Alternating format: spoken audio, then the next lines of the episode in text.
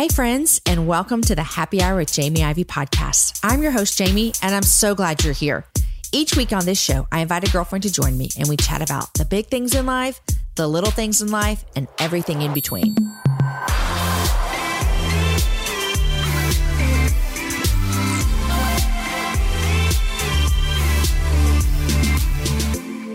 Hey, friends, anybody out there dreaming of a beach vacation? I am raising my hand right now because that sounds lovely.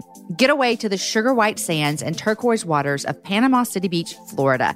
You'll discover endless family fun, heart pounding thrills, eco adventure, and romance. So make it memorable. Make it yours at Panama City Beach, the real fun beach. Plan your escape today at visitpanamacitybeach.com. Friends, today you're listening to episode number 234, and my guest for today's show is Scarlet Hiltibidal. Scarlet lives in Tennessee with her husband and three girls, and I found out about her when I received her book in the mail, and her book is entitled Afraid of All the Things Tornadoes, Cancer, Adoption, and Other Stuff You Need the Gospel For. And I thought, yes, I do need this book in my life. So I tracked Scarlet down. I asked her to come into the studio, and we had a great conversation about where her anxiety came from, how she battles it. She also has the cutest little family, and one of her daughters, her and her husband adopted from China, and she is deaf. And so her family has learned sign language. And we talked about the transition from two kids to three kids and adoption and all those things. You're going to love our conversation today. Guys, two things I want to tell you about. The first, if you live in Austin, we have something tomorrow night. It is a parenting seminar with the Enneagram. You know, I love Suzanne Stabile. You know, I love the Enneagram. You guys love the Enneagram because you talk about it all the time to me. Tomorrow night, Thursday night, Austin, Texas, it's $10. There's going to be a panelist of nine members. Each of them represent a different number, and we're going to talk about parenting. I am one of the numbers. I'm a six. My husband's going to represent the threes. So if you're in town, come join us. Also, you guys, our Patreon page is having so much fun.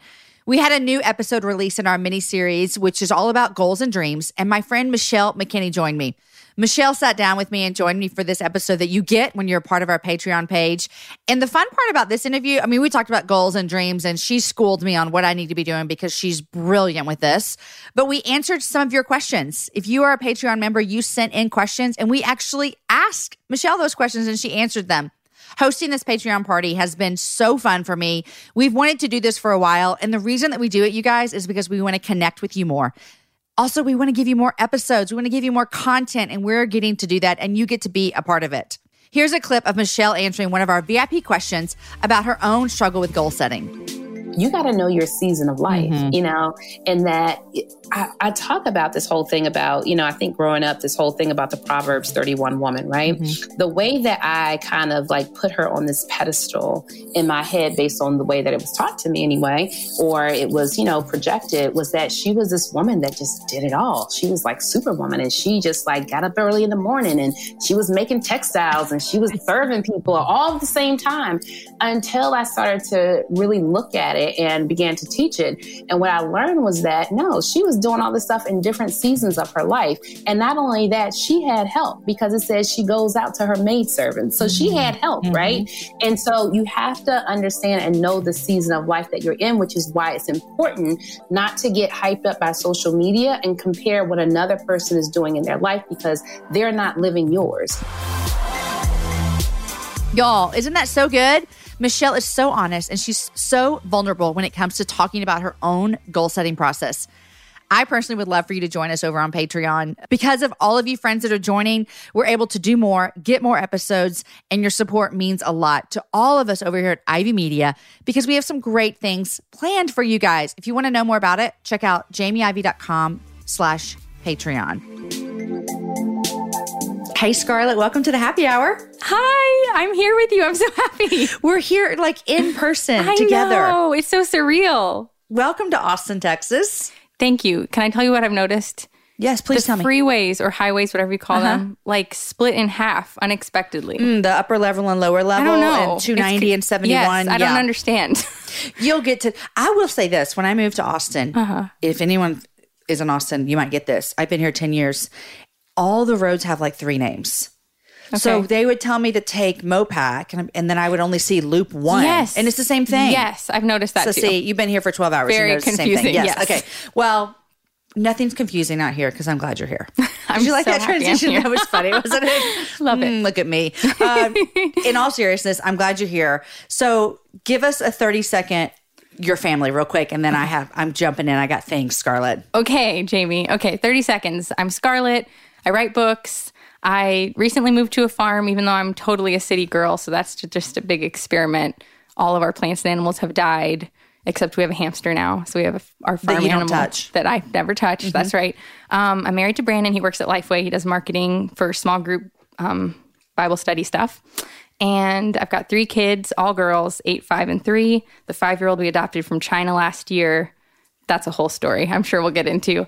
Um, she's deaf, so we learned sign language. And so we're just kind of sign languaging all the time. And I homeschool one, and then one of them goes to school. And it's just kind of cha- wonderful chaos right now. I love it. it's really fun. Okay, and you released a book in January called Afraid of All the Things Yes. Tornadoes, Cancer, Adoption, and Other Stuff You Need the Gospel For. You might be the only person who has said the title correctly on the first try. What does everyone People say? miss the the because it's small. Afraid of all things. Yeah. I did an interview one, si- one time. My book is called If You Only Knew. This happens all the time. I love your book. Thank you. I loved your book. You're I'll so talk kind. about that more later. Okay, but the entire interview, they said, um, okay, it's called, I have to look at it. If You Only Knew. And they said, I don't even know. If you, if only you knew. If only you Oh, knew. yeah, I That see happened that a lot. And I just like, yeah, I can't correct someone. Yeah. I'm too nice. So, Yeah. okay, afraid of all the things. Okay, Scarlet, we're going to jump in here because I'm going to tell you how I found out about you. Okay. So I get 8 million books a day. Okay. Oh my goodness. it's just what it is because I'm a podcast, not because I'm special. Because I'm a podcast. You're it's like special. media. You know, they're Yeah. like, hey, we, we want to get this book in front of you so they can get you on the show. Side note, you guys, I just got a book in the mail. It, ha- it the title is the worst curse word you could think of. Is it the worst, y'all? Lindsay and Um. Scarlet are in here. Yeah. I think it might be entitled the worst. Yeah. It's the F word, you guys. And I got the book and I thought to myself, these people don't know what the happy hour is about. So I get all kinds of books. I got your book in the mail. Two things happened. First of all, I flipped it over and I saw that you were B&H, which is my same publisher. I know the people at B&H. I immediately texted Mary and J- Janae and mm-hmm. said, this cover's amazing. You guys killed it with this. I love the cover too. I adore it. Aw. Second, I said, afraid of all the things tornadoes, cancer, adoption. I'm afraid of all these things. I need to read this Perfect. book. and so it caught me, it caught my eye from the very beginning. So congrats on just a beautiful book. Thank you, Jamie. Title, everything. I'm so happy for you. Thank you. Can I jump in and say, you know, that phase, because you did it too, um, when they're like, what are some book covers you like? Send us some examples. I, yours was one of the three that I sent them because I love yours. Also, I just want to expound on how much I love your book. I read your book, I already loved you, and I was so encouraged by it, and I just loved it. And yeah, anyway, Well, thank you. the content and the cover. Thank you. I love my book cover too first. And for those of you that wonder how all the books come together, I learned this and you might have learned this too. I was mm-hmm. super surprised by this. I did the same thing. I sent them all these covers I like. Mm-hmm. And then they just put all these covers in front of you and then you have to pick. I mean, it would be to me like someone saying, here's what your baby's going to look like. Pick one. Yeah, and they're all so cool and different. And then you have to live with this for the rest of your life. Yeah, I sent. You know Devin Maddox over? It? Yes, uh-huh. I sent him like one too many emails. He was so gracious with me because of like the color of one of the splotches. I was like, I was like, I really don't want to be, but can it just be blue instead Mm-hmm. Oh, of we pink? went back and forth so much times. Yes. But you have a beautiful cover, Afraid of All the Things. Um, do you know the Enneagram? oh yeah, What are you? three wing four? Three wing four. Yes, Very, very almost Emo a little surprising. achiever. Really? Okay, yeah. You'd think I was a six. I would think you were a six. Everyone thinks I'm a six. I'm a six. Are you? and I'm afraid of all the things. Well, there you go. In fact, this is hilarious. I have never worried about a sinkhole. I've never even thought about a sinkhole. I'm so sorry. Until I read your book. I was driving in I was driving in town the other day Uh-huh. and there was an empty lot and it was like completely like I couldn't even it was not like they were building a pool. I couldn't see the bottom of the ground and I thought, Oh, thought my goodness. I think a sinkhole took that whole house and the whole family inside of it down. It's real, Jamie. Thanks to Scarlet. I'm sorry. I now have added this to my list of worries. I'm so sorry. Um, no, but in all seriousness, I think that the message that you write in here, and we're going to talk about it, Afraid of All the Things, what I love about your book is that there is this idea that we can say, okay, let me list out all the things that I'm scared of or all the things I'm afraid of. And whether you're a six or a three, it doesn't matter. we all struggle with worry and anxiety. And then we could, there's a tendency to just be like, just think good thoughts. You got this. Pull yourself up by your bootstraps. It's not going to happen. You got nothing to mm-hmm. worry about. God wouldn't do this to you. you. That is what people are told. Right. But you take it to where I take things, which is the reason that we can't worry about these things is because of the gospel, is because of the hope that we have. And you are like, these things might happen to you. a sinkhole could take us all down right now. Yeah. So, my questions for you are a lot. My first question is When did you start to realize that you were afraid of everything?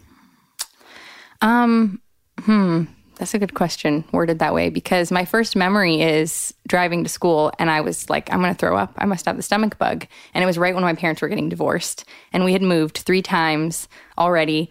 And so, and that was daily. So then my mom took me to the doctor and he said, You have nervous stomach. So that was probably when it was like, Oh, I have nervous stomach.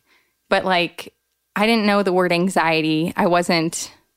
I wasn't really comparing myself to other people. I was just like, Because you were how old? I was five, six. Yeah. So I was just like panicking all the time and nauseated all the time. And doctors kept saying, You're healthy, you have nervous stomach. so that's when it started. What did you feel? I mean, nervous stomach to a five year old can sound confusing Yeah. and weird. And what did your mom do? Because they're going through a divorce. Yeah. So there's a lot going on. Yeah. So my upbringing, it's on the back Yeah, of the tell book. us. It's a little weird. Okay. So my upbringing is my mom's an actress. Is I- your mom still an actress? She's still an actress. I meant to look her up. I don't even know who your mom is. Don't tell me because we don't have to go there. But Okay. Um, well, yeah, she was on Saturday Night Live, and so she was Victoria Jackson. I don't mind saying it. Um, That's she- her name? That's her name. Victoria. Okay. She's like the blonde from the '80s and '90s, blonde hair, squeaky voice, did handstands with Adam Sandler, and Lindsay knows who she is. Okay. okay, so that's my mom. Okay. So it was a weird childhood, but I didn't know it was weird. I was a kid, you know. So um, so we lived in LA. She got the call. You're on the cast of Saturday Night, Saturday Night Live. So we moved to New York City, and then we moved. And I'm six months old, and then we moved to Connecticut, so we could be a little outside of the city. And she was on the show for six years, and then my parents got divorced. So your entire early up to six years. formative years were that life. And it was a lot of traveling and it was a lot of you asked like how my mom handled my fear. So she was a Christian all the way through. So she pointed me to scripture from like the day I was born. Um, Joshua 1 9 is, I think, the first verse I mentioned in the book. Um, Have I not commanded you be strong and courageous? For the Lord your God is with you wherever you go. Because she knew I was afraid. Um, but because I was so in my head, I like even took that comforting truth as like, haven't I commanded you be strong? I'm not strong and courageous. So it was like I'm failing. I read condemnation into it. And then it was like another thing to be anxious about. And so she, you know, would try to encourage me with that. And she was loving and wonderful. And she remarried my um, adoptive dad, who's amazing. He's like Superman. I talk about him in the book. He was on the SWAT team, He's super protective. Uh, but again, he would like tell me things to help keep me safe. And I'd be like, oh, all these things have like the sinkhole thing. Like I learned about crime really early because my dad's dinner conversation was what he saw Yeah. during the drug bust the night before, Yeah. you know? which is intriguing to some and terrifying to others. Yes. Like my little sister is is kind of the opposite of me. You know, Uh-huh. she would just be like, "Oh, tell me more about that," and I'd be like, oh, "You know, Okay, I have another question that just came to mind. You said you grew up on the set of Saturday Night Live. You were there often. I was there. I mean, it's all fuzzy to me, but all my memories are very childlike. So, like, I remember the food table. That's like I can picture when they do when I'll watch it. I haven't watched it in a long time, but when they go like backstage, like uh-huh. I remember those hallways, and I remember the tile, the black and white tile, and the food table, and the people were like family friends. Like Jon Lovitz had a nickname for me, and I wasn't starstruck by that because I was a little kid, you know. Um, but yeah, I'd say I was mostly with my dad, or I went to preschool. I, it's all fuzzy, Yeah, you know. yeah. I was really little. Yeah. But Okay, so your mom remarries um, Yes. SWAT dad, SWAT dad, Superman. Superman. Um, and then tell me when these fears started kind of, like you said, you don't really remember when they started. It was like right when we moved from away from the SNL that whole life. To we moved, Florida? Well, yeah. So we moved back to LA for a minute, and then we moved to Miami, which is where SWAT guy lived. They grew up there together. They were high school sweethearts who reconnected. It's a whole other story. Um, but yeah, that's when it started because I was starting a new school, and yeah, Okay, so tell me when you did they ever did your fears ever become like anxiety debilitating? Oh yes. Tell me and that- let's talk about especially in adulthood. Um, well, so I would kind of like in childhood and even adolescence, I would just kind of stay busy and just kind of try to find control however I could. When I was a teenager, that was like zeroing in on this one guy. Like I need him to marry me when we graduate immediately. Then I'll feel okay, you know? Yeah. So I was kind of obsessively, I would just kind of latch on to things. I made straight A's. I was rule follower, trying to be perfect, you know, thinking I could. I really did think I could be perfect. Um, and I got saved when I was 14. And I, that was like when I purely understood I need Jesus to save me. I'm probably getting ahead of, of No, you, no, keep you're you're good. Keep going. Um, but I probably immediately started living like I was before. Like, and I, this is what resonated so much with your story, Jamie, because you talk about growing up in Christian home and being a Christian, and then dealing with sin after you're already a Christian and feeling shame over that. When I was reading your book, I was like, yes, yes, yes, Yeah. I get this because, um, like my big sins, you know, big sins, quote unquote. You can't see me. I forgot people who are listening. Um, they happened after because I was like, I was 14, Yeah. striving to be perfect, and then just kind of living in this faulty faith where I was like, okay, I needed Jesus to get me into heaven, but he will not be happy with me unless I am a good and faithful servant. So where's the line? Like, am am I good enough? Am I faithful enough? Is he going to say, "Depart from me, I never knew you"? So I was like striving, striving, knots in my stomach all the time. And then I got into college and I became, and I haven't talked about this publicly. I just wrote a blog about it because it's been 10 years, but I like just got into these eating disorders that just took over my whole life. Worst eating disorders combo you can imagine. That was me. And I had a restaurant job and then I started working at a church. So I'm a church secretary who's an anorexic bulimic secretly. And I start dating my husband, who is a pastor. and I was so young, I was 19 when it all started. And it was like messing with my brain. Like, how am I in a quote unquote lifestyle sin? Like, I I don't do that, you know? And so it was became I became very deceptive and hidden and it was just crushing me and killing me. Um, you guys, in January of 2024, I made a commitment to myself. I wanted to get stronger, which meant I needed to get in the gym, which means I needed to move my body in different ways. You guys know I love to walk. Well, it's spring, and spring is the best time for us to start a new workout routine. It's our yearly collective warm up, and Peloton is here for everyone's yearly warm up. This is the best time to get into a good rhythm, to tap into your power, and build towards your summer you. I love my Peloton. It accommodates to my schedule with a variety of class links to choose from. I can choose a 30 minute class, I can choose a 45 minute class. If you only have five minutes, there's literally a class to get you moving your body in five minutes. Peloton has a range of class types fit for every goal and every mood. There are classes if you want to hear country music, if you want to hear uh, rock, if you want to go back to the 80s. If you can't run, take a walking class. Need some grounding? Try yoga. If you want to level up, go for their Pilates or HIIT workouts.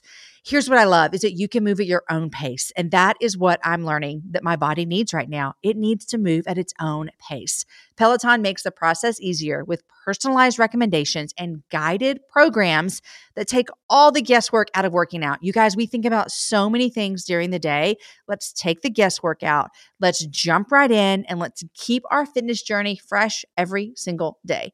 Peloton has everything you need to get you where you're going. Whether you prefer to run outdoors, row or ride at home, or strength train at the gym, Peloton has something for you. I personally love a good 45 minute hip hop class. It gets me moving, it gets me excited. It's my favorite genre of music, just ask my kids. Get a head start on summer with Peloton at onepeloton.com.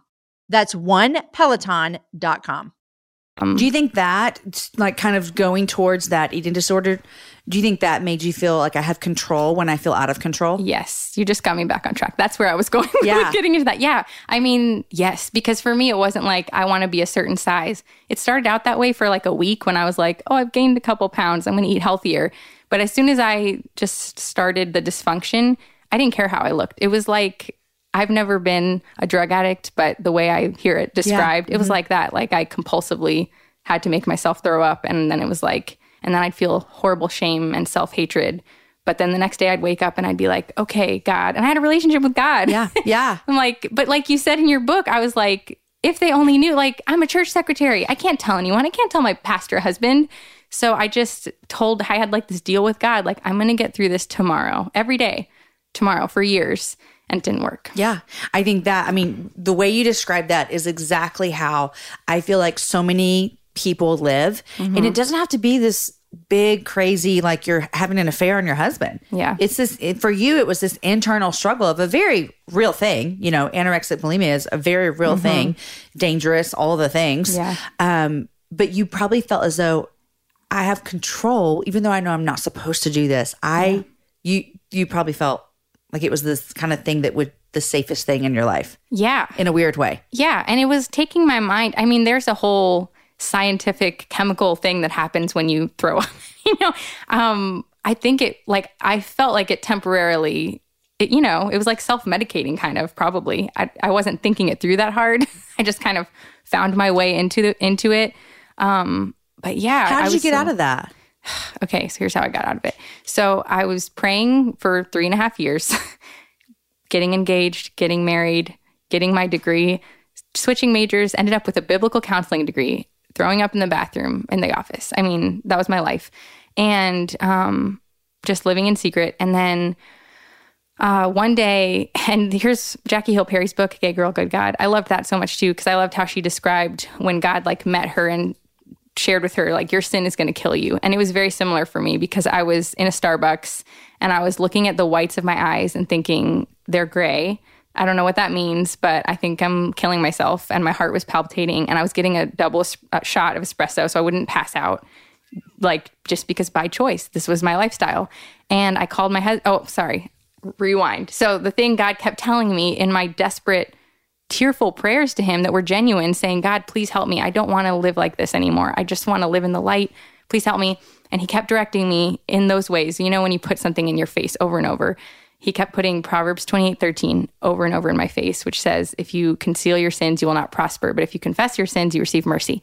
And I would read it and literally say back out loud, God, I can't confess this. I'm sorry. I can do it on my own. And then I'll be in the light, and then you'll have forgiven me, and it'll be fine. And so I wouldn't obey. And he kept telling me, Confess, confess, confess. So three and a half years into it, I'm already married. I call my pastor husband. You're still still doing the same thing. well, it was like so because of the guilt and the shame and the me having faith and uh-huh. trying to please God, I would like it started out where I just basically stopped eating. And then when the bulimic thing started, it was an addiction and I couldn't stop doing it. And I was doing it every day.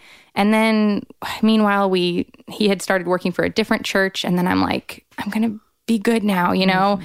And um, so then I started eating like too healthy, like only vegetables only. And then I'm like, oh, I'm better. That's not better. Yeah. That's still, you're still obsessing about your weight and your body.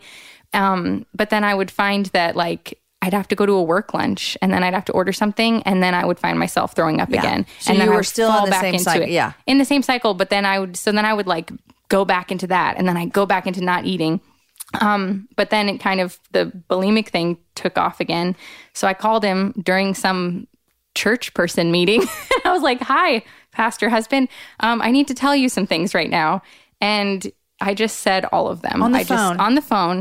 you confessed lived all with of him. them. He's your husband. he had no idea. Now he. So I No, had done I, this. I didn't mean that he didn't have it. I'm like, you could have told him at breakfast. exactly. Yeah, you call him. It was like this was the moment. Sitting, looking at my gray eyes, drinking the espresso. I'm going to die. okay in the Starbucks. Um, yeah. Yeah. And the thing is, is that I had sort of deceptively confessed before. Do you know this thing where it's like you have sin and you know you need to confess, but you feel like if I fully, again, your book, it so touched me. If I fully confess, if they really know everything, they're not going to love me anymore. They're going to reject me. So, like when I had first thrown up when we were dating, I told him, oh my goodness, I have to confess this. I did this one time, but mm. really I'd been doing it every day for six months.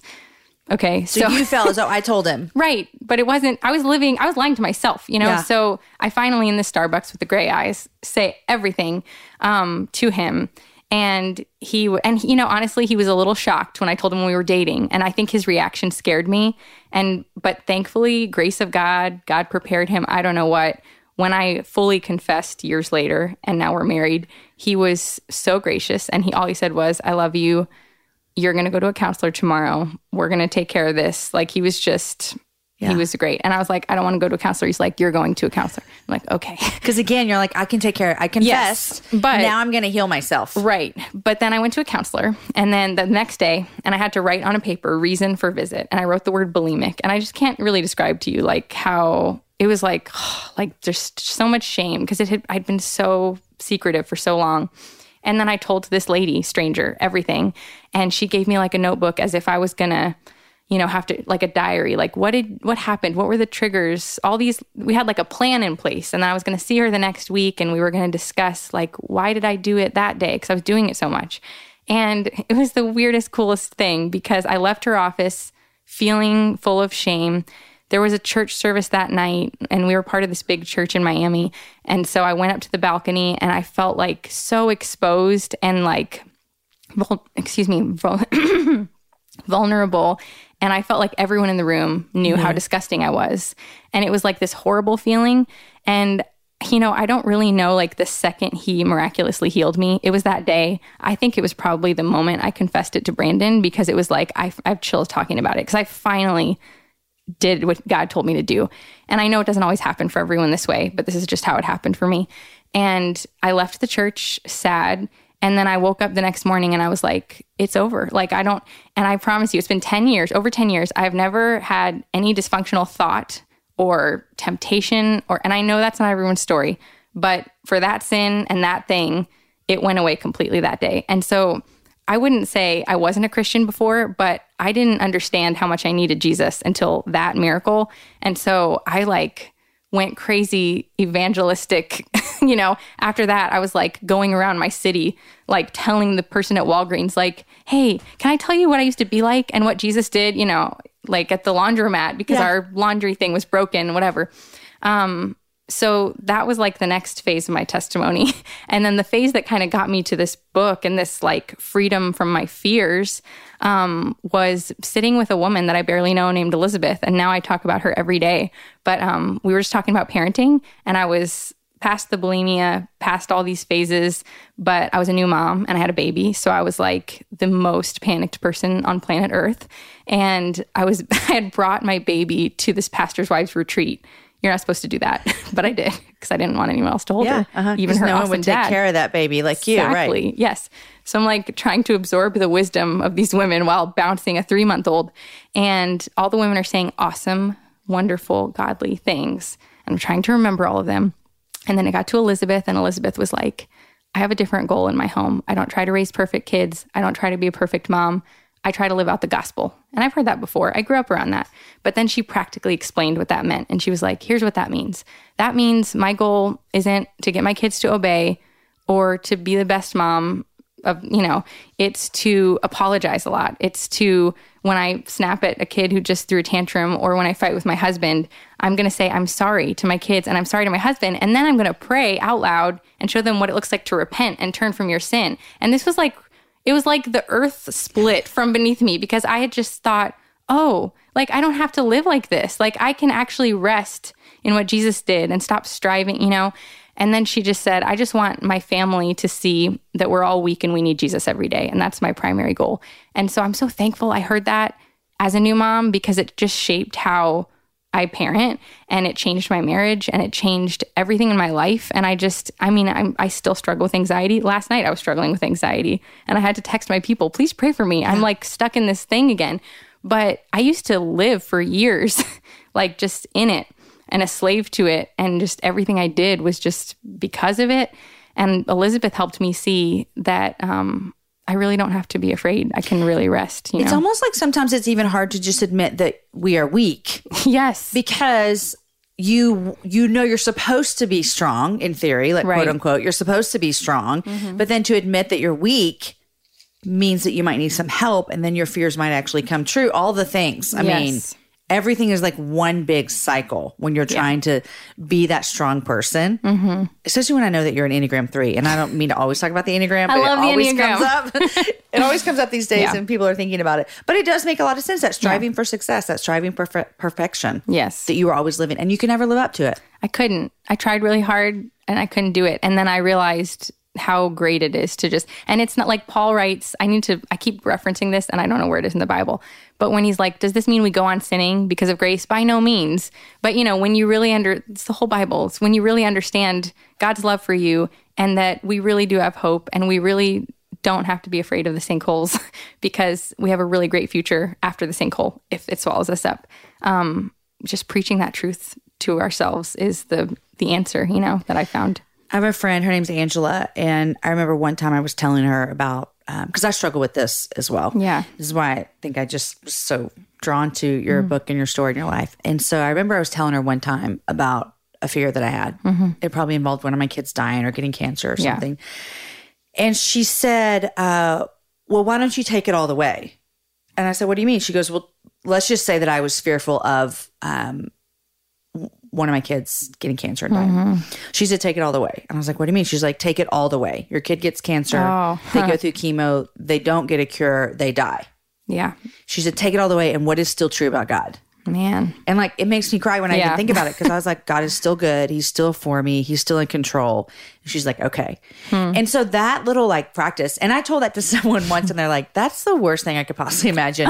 But for me, No, I love actually, that. it brings me so much hope. Yeah. Because I can get stuck on the the in between, Mm-hmm. the cancer journey, the diagnosis, even the death Yeah. and I can just sit there mm-hmm. when it's never happened. N- None of my kids are diagnosed with cancer. Right. Like none, I haven't lost a child, and I know that mm-hmm. is a reality for a lot of Yeah. people. But for me, when she said "take it all the way," I went, "Okay, if this happens." Mm-hmm. And it might. Yeah. Like, no one's guaranteed that. If this happens, what is still true about God? Hmm. And that brought me so much comfort and so much hope. I love that. And it's kind of what you're saying, though. Yeah. You're saying that if all of these things happen, Yeah. we still have a hope that cannot be yeah you i mean yeah the thing i find that i struggle with still is i'll like you just said like i'll look at the thing that's scary instead of looking at the one in control of everything who loves me and is good. And i used to get hung up because i'd think these things are horrible. And i write in the book about like sometimes when i was like resting and feeling that supernatural peace and like walking toward jesus and it was awesome. And then i write about other times when like i had a an ectopic pregnancy that ruptured and i almost died and my response was to turn from God, to be angry, to be like, how could you let this happen? To doubt his goodness. Um, but no matter what the circumstance is in front of us, if we're looking at it, it's hope. We just see death and hopelessness. But if we're looking at him, we see life and hope and love, you know? So I just, I, I have to tell myself all the time to just look up and stop looking at the things. And I think that's something that some people can get hung up on. Like, if I have to keep telling myself, then I, I'm not good. Hmm. I think there's some things I'm going to keep telling myself until I see Jesus. Yes, and the whole weakness thing. Yes, Jamie. Like I and I, you know, I remember when I was in the eating disorder thing. Since we we talked about it so fully, um, I remember looking for books secretly, privately, because I was afraid to even Google eating. You know, um, but I remember going through Barnes and Noble trying to find a book that was like, "One day you'll be all better and perfect and good." You know, and I couldn't find it. And just this whole fear journey for me, I've learned that it's like the thorn in the flesh. Like if I didn't battle it and if I didn't need to preach the gospel to myself every day, I would so easily be like, I got this and just distract myself and watch Netflix and eat Mexican food and forget that I need Jesus, you know? I know, I know.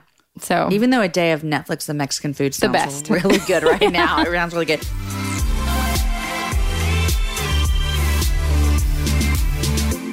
Okay, you guys, I want to stop a minute and thank some of our sponsors because they help make the happy hour happen. The first one I want to tell you about is Smilo. Smilo is the new baby brand that takes care of the details so you can focus more on you and your growing family.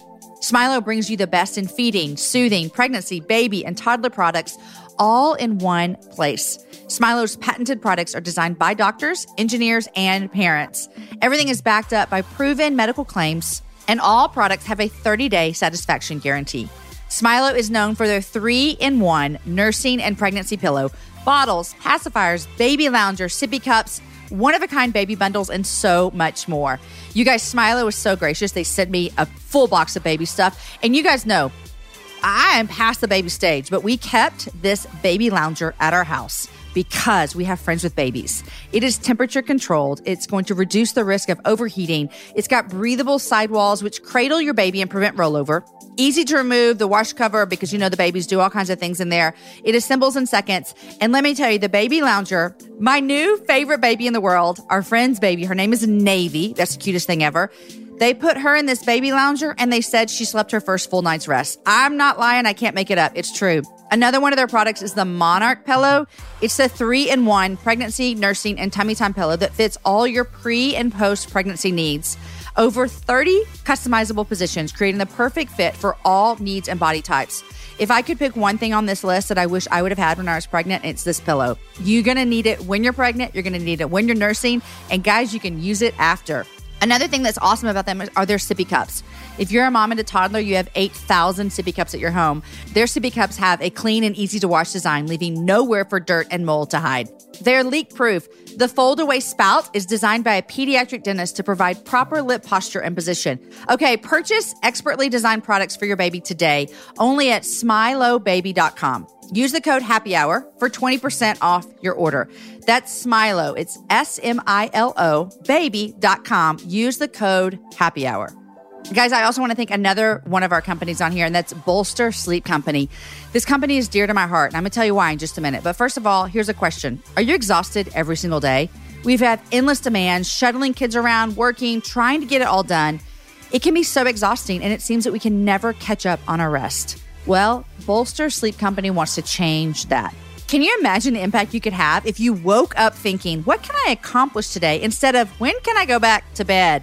Friends, we have their mattress. We have a Bolster Sleep Company mattress. It's in my daughter's Story's room and it is so comfortable.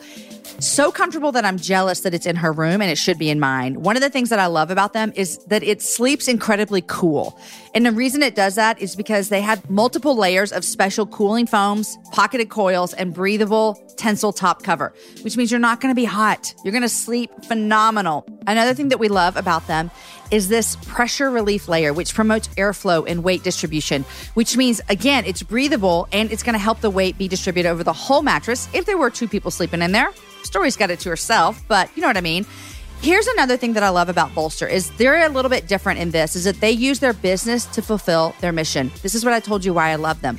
They partner with a technical school in Haiti, giving scholarships for things like plumbing and diesel mechanic training. So when you buy a mattress from Bolster, not only are you getting a phenomenal mattress that you're going to sleep better on, it's going to distribute the weight evenly, it's going to be cooler than your other mattresses, but you know that Bolster is giving back to kids in Haiti, giving them scholarships. Bolster Sleep is so confident they give you 100 days to try it in your home, risk free. Check them out at bolstersleep.com. Use promo code happy hour for 12% off and start living life more fully. Okay, guys, I want to thank one more sponsor before we get back to our show, and that is ZipRecruiter. You know this is true. Hiring is challenging, but there's one place you can go where hiring is simple, fast, and smart. A place where growing businesses connect to qualified candidates, and that place is ZipRecruiter. Check them out at ziprecruiter.com slash HH. ZipRecruiter sends your job to over 100 of the web's leading job boards. But they don't stop there, you guys. With their powerful matching technology, ZipRecruiter scans thousands of resumes to find people with the right experience and invites them to apply to your job. As applications come in, ZipRecruiter analyzes each one and spotlights the top candidates so you never miss a great match. ZipRecruiter is so effective that 80% of employers who post on ZipRecruiter get a quality candidate through the site within the first day. Right now, friends, you, my listeners, can try ZipRecruiter for free. Go to this exclusive web address, ziprecruiter.com slash HH. That's ziprecruiter.com slash HH. ZipRecruiter, the smartest way to hire. Okay, so how are you fighting anxiety right now? Like someone's listening and they're thinking, this is my life. This is my life. Yeah. What do you do to fight anxiety? Okay, right now what I do is I look at First Peter. I'm wearing this necklace. Um, this is my friend. Let me tell you about this necklace. Okay. I was going to bring you one, and then I couldn't go to her store in time. But um, she has this business called Dear Mushka. She started it to raise money for an I, adoption. I know this. Okay, she's a I friend of mine from been a sponsor on the show. Really? I think with it, I actually think she, and I'll verify this before we keep it in the show, but I think she actually was a gift guide person a long time ago. Really? I love her. Mm-hmm. I know she sponsored the show in some way or another. So. Okay. Well, she's awesome. She goes to my church, and um, this neck. So every um, necklace or piece of jewelry she makes has a Bible verse attached to it, and they're beautiful necklaces and stuff. So this one is First Peter five seven, which is casting all your anxieties on Him because He cares for you. And that verse used to bother me because I'd think, what does that mean? like I'd be like, okay, God, I'm casting them. There you go. I'm still really scared. Yeah, there's- I I'm still still living this, in yeah. fear. I'm still up at 3 a.m. going over this conversation I'm afraid I'm going to have. Um, and then I realized that, like, if you look in the ESV or the NIV, there's a comma and it's the second half of the sentence. So if you go up to verse six, it's humble yourselves, therefore, under the mighty hand of God, so that at the proper time he will exalt you, comma, casting all your anxieties on him because he cares for you. And I had this light bulb moment go off like, oh, you here's how you do it. You humble yourself. So what does that mean? So what am I doing right now? Right now, because this has been kind of a scary season, book launch, interviews is kind of weird and outside of my normal life. So I get on my knees and I didn't used to like that because I used to think, oh, that's ritualistic. That's, you know, I thought I don't want to do that. But like, it's just for me, I felt the Holy Spirit prompting me to do it because it reminds my body that I'm weak. and then I start praying out loud. And for me, what humbling myself looks like right now is I tell God who He is and what He is and who I am in Him because I forget every single day and like multiple times a day sometimes. And like the longer I do that, the more you know that him the things of this world will grow, will grow strangely dim and it really works like when you have a relationship with god you can't really explain it but you have that supernatural thing where if you are focusing on the truth instead of the lie that death is going to destroy us and our lives are going to be ruined and there's no hope um, and we're not loved um, then i can just get up and be like okay that's right oh yeah you know You got this, guy. yeah exactly Now, you mentioned um, this season, a book Yeah. release. Crazy. crazy yes wonderful scary crazy I describe releasing a book like getting hit by a Mack truck full of balloons. yes that's so good fun, but you're like, I don't know what just happened. Yes. Where am I and what day is it? yes that's exactly the perfect description Yeah. Okay. So you wrote this book and it's scary to write books because you have to be mm-hmm. vulnerable and Yeah. put your life out there and all those kind of things. Mm-hmm. But what is, when you think about this book and you think about the women and men, and men that hold this book and read your mm-hmm. words, that's a humbling thought. it's so of all, humbling so humbling to think, God, you're going to use my words to minister to people. What is your hope for them as they read it?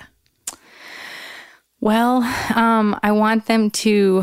I, I feel so thankful that I feel like I'm, in a way, just like passing on this five minute message of hope and wisdom that this woman, Elizabeth, who I barely know, gave me. Like, just, I hope that it helps some people who don't know that yet. Cause I grew up in church and I didn't know that. I don't know. I, I don't know why it hit me in that moment, but I hope that it hits people who are strivers, worriers, who are like, I can do better, get better, heal myself, whatever. Um, I hope it helps people rest. I hope it makes people laugh because I like laughing. I like to read things that make me laugh. So I hope that that happens. Um, I hope it helps people who don't think they struggle with anxiety. I have a thought on that. Um, I've had several people read it and tell me, I did not think I struggled with anxiety until I read the book and realized everyone does in a way.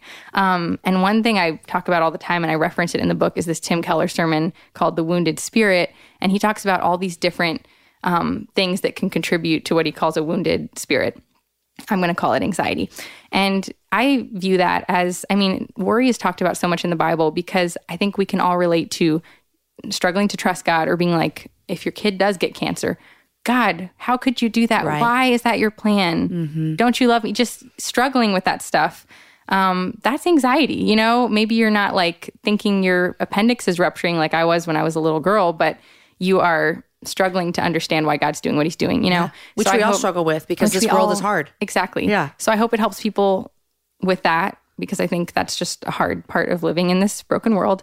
And I hope it helps people know how to talk to and understand their friends or their family members who are more like me and you and more prone to the major, more Mm-hmm. Yeah. major anxiety. Yeah. yeah. I think that um, when I say this might be something I fight forever, I think that it is so easy when you struggle with anxiety and worry to just give into it because that feels easy and it feels mm-hmm. almost safe to worry. Yeah. It Feels like you're way. fixing something Yeah, by I- thinking I- about it. Aren't you glad I'm worried about this? I'm Yeah. worried about this for all of us, you know? Mm-hmm. Um, but it has been so comforting for me to be able to watch myself fight it mm-hmm.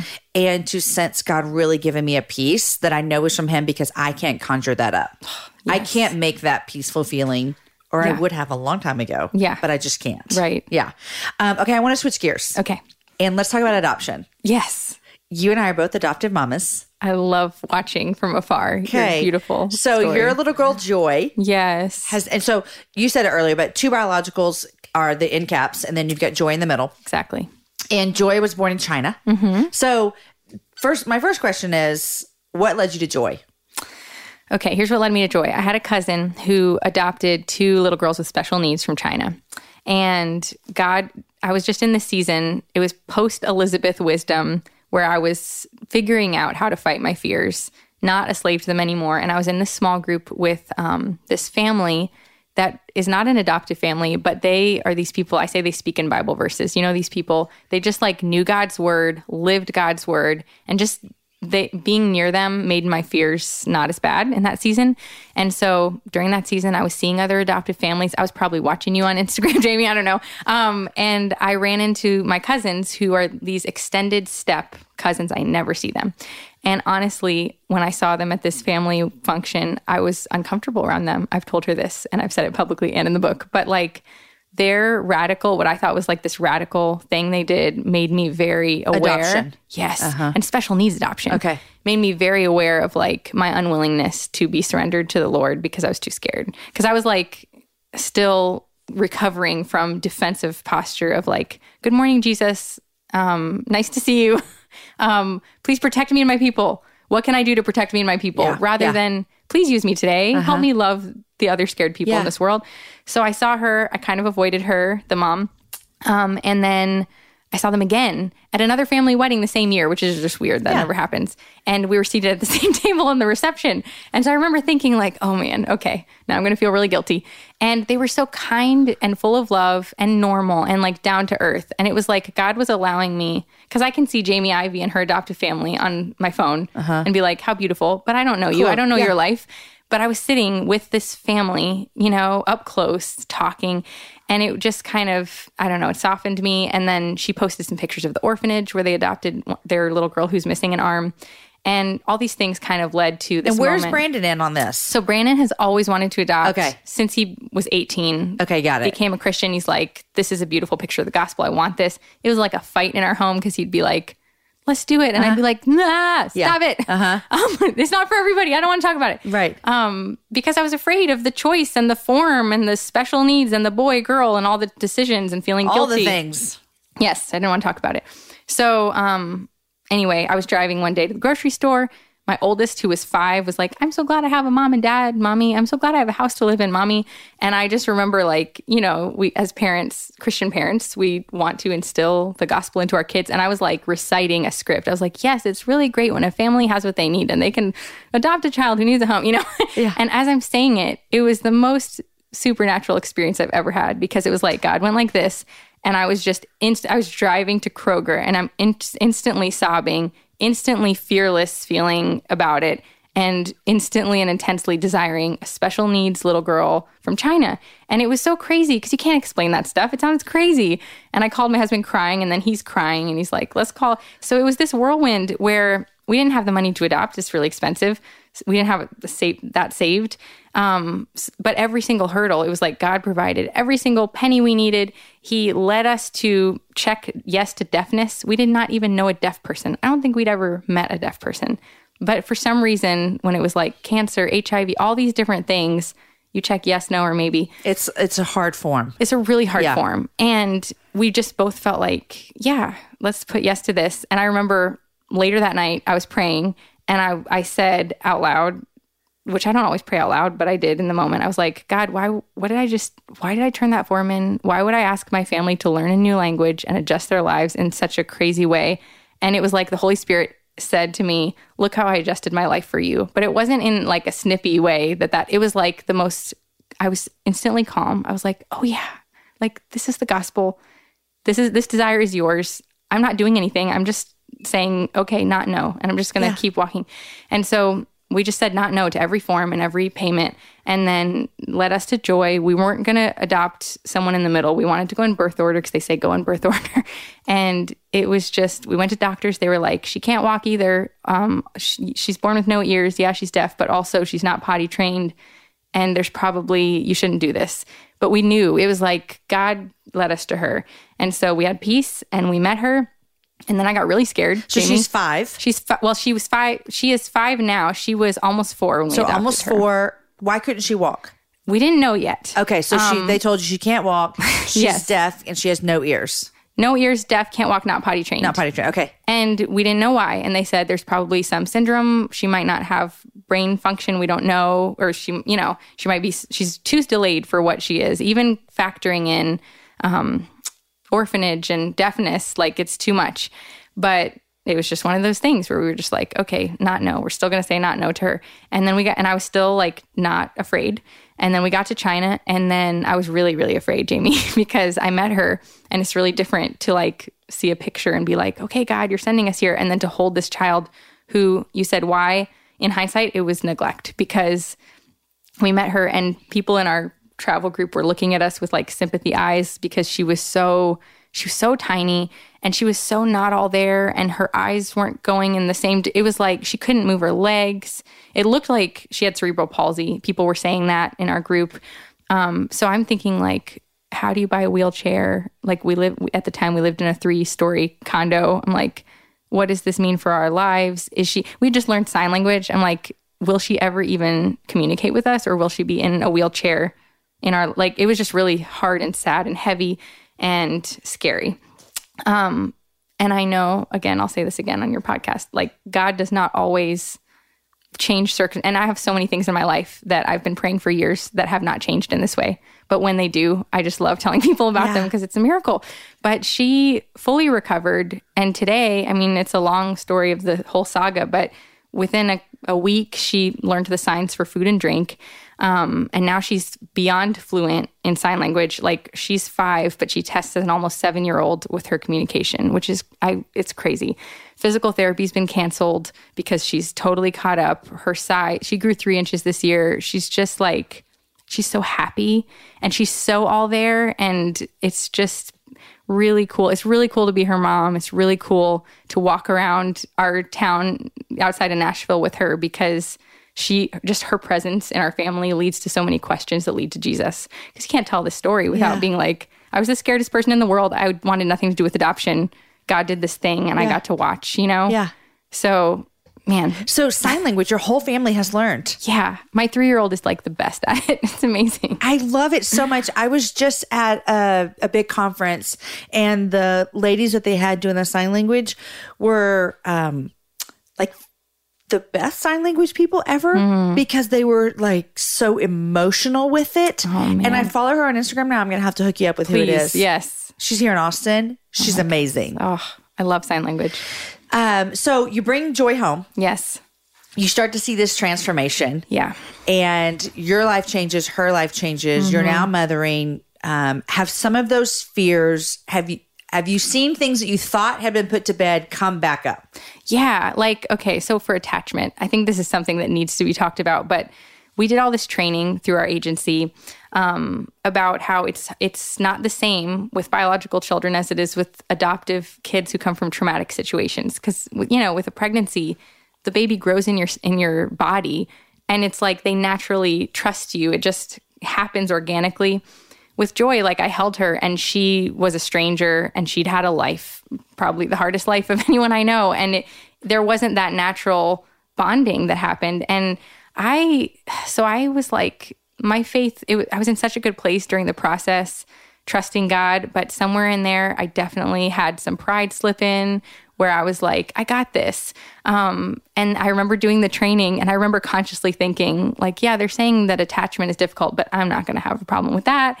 Um, but I did, and it was hard. And it wasn't like I, I, it wasn't like I had a hard time loving joy. It wasn't that. It was just, um, I felt a lot of guilt because my feeling, it was hard. It was just hard. It was like emotional. Parenting her is just, it is still different. It's different to parent a child who's been through things. Um, so emotionally i was like disappointed in myself for not being like okay like let's just snap back to soccer practices on thursdays and we're laughing and everything is fun and happy. You can't live like that when you have a kid who is screaming for hours because something triggered a memory you know? You just you have to i mean it's just such a lesson in humility you know? Totally. Um yeah so that it was hard for me and then and i ended up going back to christian counseling to talk and that helped me so much to just talk through it and not feel shame because it's hard. It is hard, but it's the best. It's the best thing we've ever done. It's really emotionally hard. It's gotten so much better. And just seeing her learn to trust us. I mean, there's so many layers of fear in her. Um, that were hard to walk through, but it's been really awesome. Yeah, I always say adoption is beautiful, but it's always built on loss. And Yes. so you've got situation where people are coming to the table with hurt, Mm-hmm. Where it's a different scenario than you know a mom and a dad creating a baby. That baby's born, and uh, there's love, and there's safe, and there's security. And then you're bringing a child in who hasn't experienced any of that. Right. And you know, I remember when we brought um, some of our kids home. Three of my kids are adopted, Mm-hmm. and I used to always just think, we'll just love them Right. and everything will be fine. yeah. And love just doesn't solve all the problems. It really doesn't. Mm-hmm. Right. Mm-hmm. You know, we know as Christ followers that there is a, a, a deeper issue that Jesus is going to solve. Yeah. He's going to fill that hole for for all of us, Yeah. no matter if you're traumatic adoption or whatever. But I remember feeling the same thing and feeling like there must be something wrong with me. Yeah. There must be something wrong with them. This is hard. And it's a hard conversation to have though. I don't talk about adoption a lot. Yeah. And people will ask me sometimes, you don't talk about adoption a lot. And my kids are big. Yeah. It's just, and we've been family for nine years. I mean, you're what, two years in? All, not even a year and a half. Okay. Yeah. Yeah. It's hard, Yeah. It's hard. you know? So nine years in, our struggles look way different than Yeah. yours. But um, I always say, I think adoption is beautiful. It's how God built our family. I love Yeah. it. I believe in the sovereignty of God. I believe that all these kids were supposed to be Iveys. Um, and so it still is hard though sometimes. And I think it's good to say. Yeah. So the reason I like to talk about the difficult part emotionally of adoption is because I had a couple of women who shared that with me before I went to China. And I remember being in China when it was hard and I was really scared. And if I didn't have those women who had said, Hey, it's really hard, but God is really good and He's with me in this. And, you know, but it's really hard. would have been so walk through trauma." surprised. I would have been surprised. And the whole living in guilt and shame for saying this is really hard. And you know it just you know um i think i would have closed up and not been open with my people and not gone to counseling. And um so i whenever people ask me to talk about adoption i always say it's the most wonderful thing ever. It's probably the best decision our family's ever made. It's really really hard. Yeah. it's normal that it's hard. And I think that's good because I think that people want to know that and they don't want to be like, what? No one told me this. I think it's it's a different level, but it's like saying, Hey, you're about to get married tomorrow. Marriage is gonna be really hard. yes It's beautiful. It's gonna be so difficult some days. Yeah. There might be days where you think, is this did I make the right choice? Like, what's Yeah. happening here? Um, and then to persevere through that and fight through that. And I just think one day when your kids, when Joy's older, you'll get the opportunity that I get now Hmm. when I get to say, I'm really sorry that your birth mom couldn't raise you. Like I'm really sorry for that. Hmm. Yeah. Like I can hold those tensions. I always say there's there's a place for sorrow and joy within life. yeah And I've had this conversation with some of my kids. There's a you can be sad yeah that you don't know your first mom yeah and you can be sad that she couldn't raise you and that doesn't make that doesn't hurt my feelings at all yeah because i feel that way too you know Right. it's like brokenness like yeah. and then we can also rejoice that god provided a family for you so awesome so yeah ah, oh adoption's hard it's beautiful it's Yep. wonderful Yeah. yeah um okay so you're raising your three girls Mm-hmm. i am just i i wish do they offer sign language in school as a second language You know, in Tennessee, they just, this. I know, in Tennessee, they just made it as a second language for colleges. I don't know. I need to brush up on my, I'm just like in it right now, just trying to, Yeah. you know, because we took classes leading up to the adoption and we're not currently in classes, but Joy is in a three day a week school thing with an interpreter. And so she knows stuff I don't know. So, so, and she can hear. I didn't mention that. Oh, yeah. So she she has her inner ear. She was born with an inner ear that works great, but no outer ears.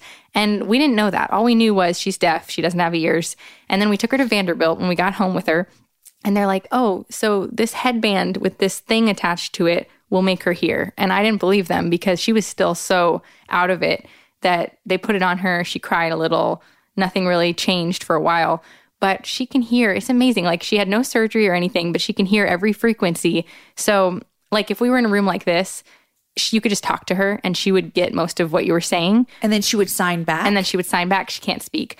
But um she tries to speak. But um if we were in a restaurant all the noise kind of goes together. So the background noise is overwhelming. So then she can't really hear very well. Yeah. Um and she can't wear it like in the pool or in the bath but in our lives it's just yeah she we So does we she wear that constantly? She wears it constantly, and we talk to her and sign to her at the same time, basically.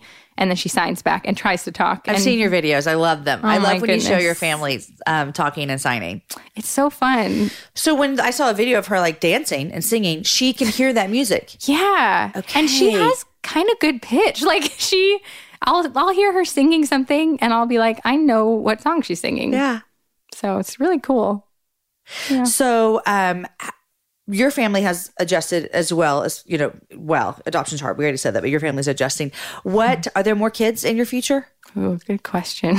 I feel pretty maxed out at the moment. Yeah, I actually just want to know what do you think about adoption? Like, are you? We've, I mean, there are files that we have seen since Joy of deaf kids in China where it's like, um, there's more deaf kids in China. We all know sign language, you know? Um, we're definitely, it's funny because if you'd asked me that before Joy and before saying yes to adoption, I would have been like, no, two kids, we're good. This is it. Um, because I had really traumatic pregnancies and multiple miscarriages. And I was like, this is my family. I'm done. But after Joy, I remember being in the airport. I think Joy had peed on Brandon like four times during that like double day of a trip home from China. Um, and we're in the airport and we were like, that was the hardest two weeks of our lives. And we're like, we're never going back. And then, like, in the same breath, we looked at each other and we're like, I mean, we've got to go back. It was like, it was kind of one of these moments where it's like, we, after you see that, it's like going on a mission trip. I never went on a mission trip because I was too scared to go on a mission trip. Um, but when we went to China and we're in the orphanage, just seeing that kind of suffering, it changes you. And, you know, so we are definitely not closed off to it, but it's not a conversation that's happening currently. Okay, I hear you. It's it's actually none of my business or anyone listening. I, Oh, I've no. never asked anyone on the show, "Hey, do you want to have more kids?" But I was just so interested Yeah. because it is like th- when you talk about the sign language, you do think, "Man, look at the skill that my whole family has learned." Exactly. That brings a whole nother layer to things. Yes. And I didn't think about that until we came back home and until, you know, you sign up for these websites where you can just see kids who don't have families. Yeah. And it's like, okay, there's a kid. It's a hard place to be spending your time. so, yeah, I don't know. Hmm. Well, congrats. So much congrats on your book. Thank you so much. I love it. Congrats on yours Oh, thanks. Uh, this is about And you, your though, new one.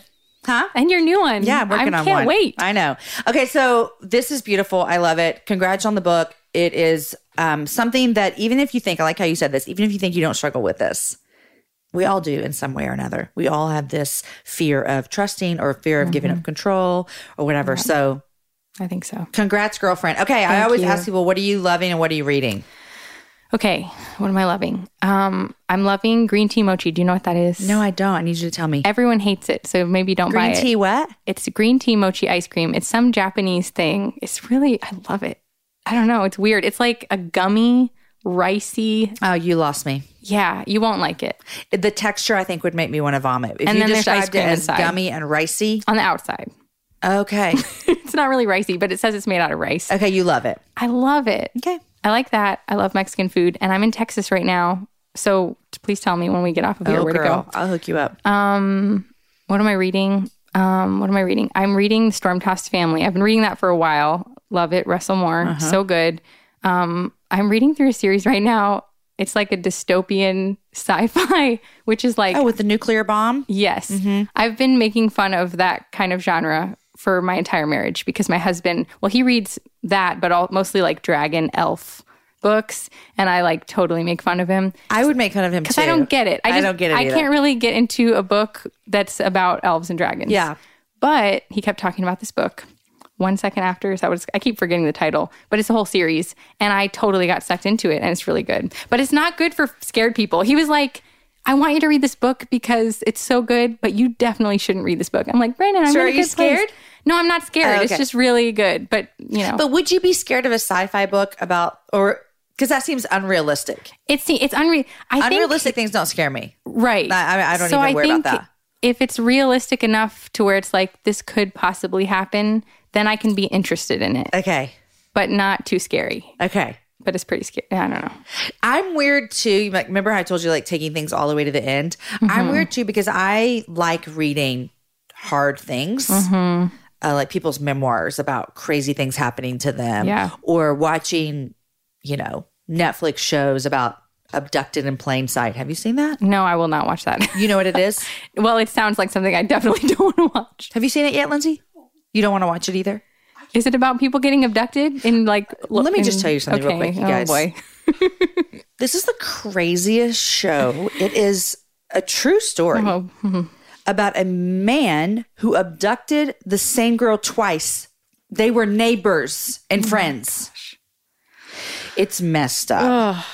A lot of sexual abuse. I mean, it's like Yeah. tr- I should give a trigger warning. We might not even put this in here, but it Mm-hmm. is. You watch it and you just the whole time are going, "What am I? What's wait wait wait what wait what like wait you Yeah. let her go with him like, like what just happened? It's crazy. My sister likes watching things like that, and I just don't. I'll like YouTube natural disasters. oh, you like watching that? I don't know why, but yes. I, I I think I like reading books where people go through hard things and they come out on the other side. Hmm, that's better. I say That's okay, but what I mean is still like they haven't lost their faith. Right. That's actually encouraging to me. that's good. That's I feel better like than to watching me a tornado. this- yeah, I feel like to me it's this kind of thing of like, okay, I'm I'm hearing their story of how God sustained them. Yeah. that gives me comfort because it makes good. me think like I can kind of. Not that I can live off someone else's faith, but you know what I mean? Like I can be spurred on when something bad happens. Mm-hmm. Yeah. Oh yeah, I remember this family when they went through that. Okay, maybe I'll watch that show. Okay, I don't know about abducted in plain sight. Y'all, it is so weird. okay. What else have I watched on Netflix lately that's good? Do you watch Netflix? I used to. I'm kind of not in it right now. I don't have a I'm lot of time to watch mode. TV. I know, but I can't even remember the last thing I was into on I did watch a movie recently because it was on an airplane. The Wife. I don't Did think you I've like seen it, that. I liked it too. good. The fir- if anyone watches it, it's rated R. Don't send me an email. Uh, the first scene is really weird. Yeah. It's really weird. It's it's really weird. The movie's so good. Okay. Yeah, the The wife. Wife. Okay. Got it. Yeah, yeah. Um, Scarlet, thanks for coming on the happy hour. This was so fun. I'm so honored to be here. Thank you so much. So, y'all, don't worry. If you need any links from anything, we'll put them in our show notes. Go get this book. It's so good. It also looks good on your coffee table. So, there you go. Thank you, girl. Thank you. Guys, are you still dreaming of that beach vacation? I am. Get away to Sugar White Sands and turquoise waters of Panama City Beach, Florida. You'll discover endless family fun, heart pounding thrills, eco adventure, and romance. So make it memorable, you guys. Make it yours at Panama City Beach, the real fun beach. Plan your escape today at visitpanamacitybeach.com. You guys, Scarlet is just the cutest. Go check out her book. Get it for yourself, get it for a friend. As she says, everyone struggles with anxiety at one time or another. So, this might be a great book for you to get your hands on. And go follow her on Instagram. She can see her cute family and her sweet kids and her daughter singing the top of her lungs as beautiful as she can. Today's show is edited by Chris with Podshaper, and the music was developed for the show by Matt Graham. Next week, my guest is Emily P. Freeman. Emily has been on the show almost three and a half years ago. She was way back in episode number 51, which isn't that crazy because today's episode number 235. Emily sat down with me in the studio and we talked about rhythms and what that looks like in our life. We talked about Hope Writers, the community that she's developed with her sister and her dad that helps people like possibly you that dream of writing one day. Her podcast is called The Next Right Thing and it has led to her new book, which comes out next month called The Next Right Thing. You're going to want this book. You're going to want to go ahead and pre order it. You're going to find out why next week. Guys, enjoy your week. Share the show with a girlfriend and have a happy hour with a friend. And I will see you back here next week with my friend, Emily Freeman.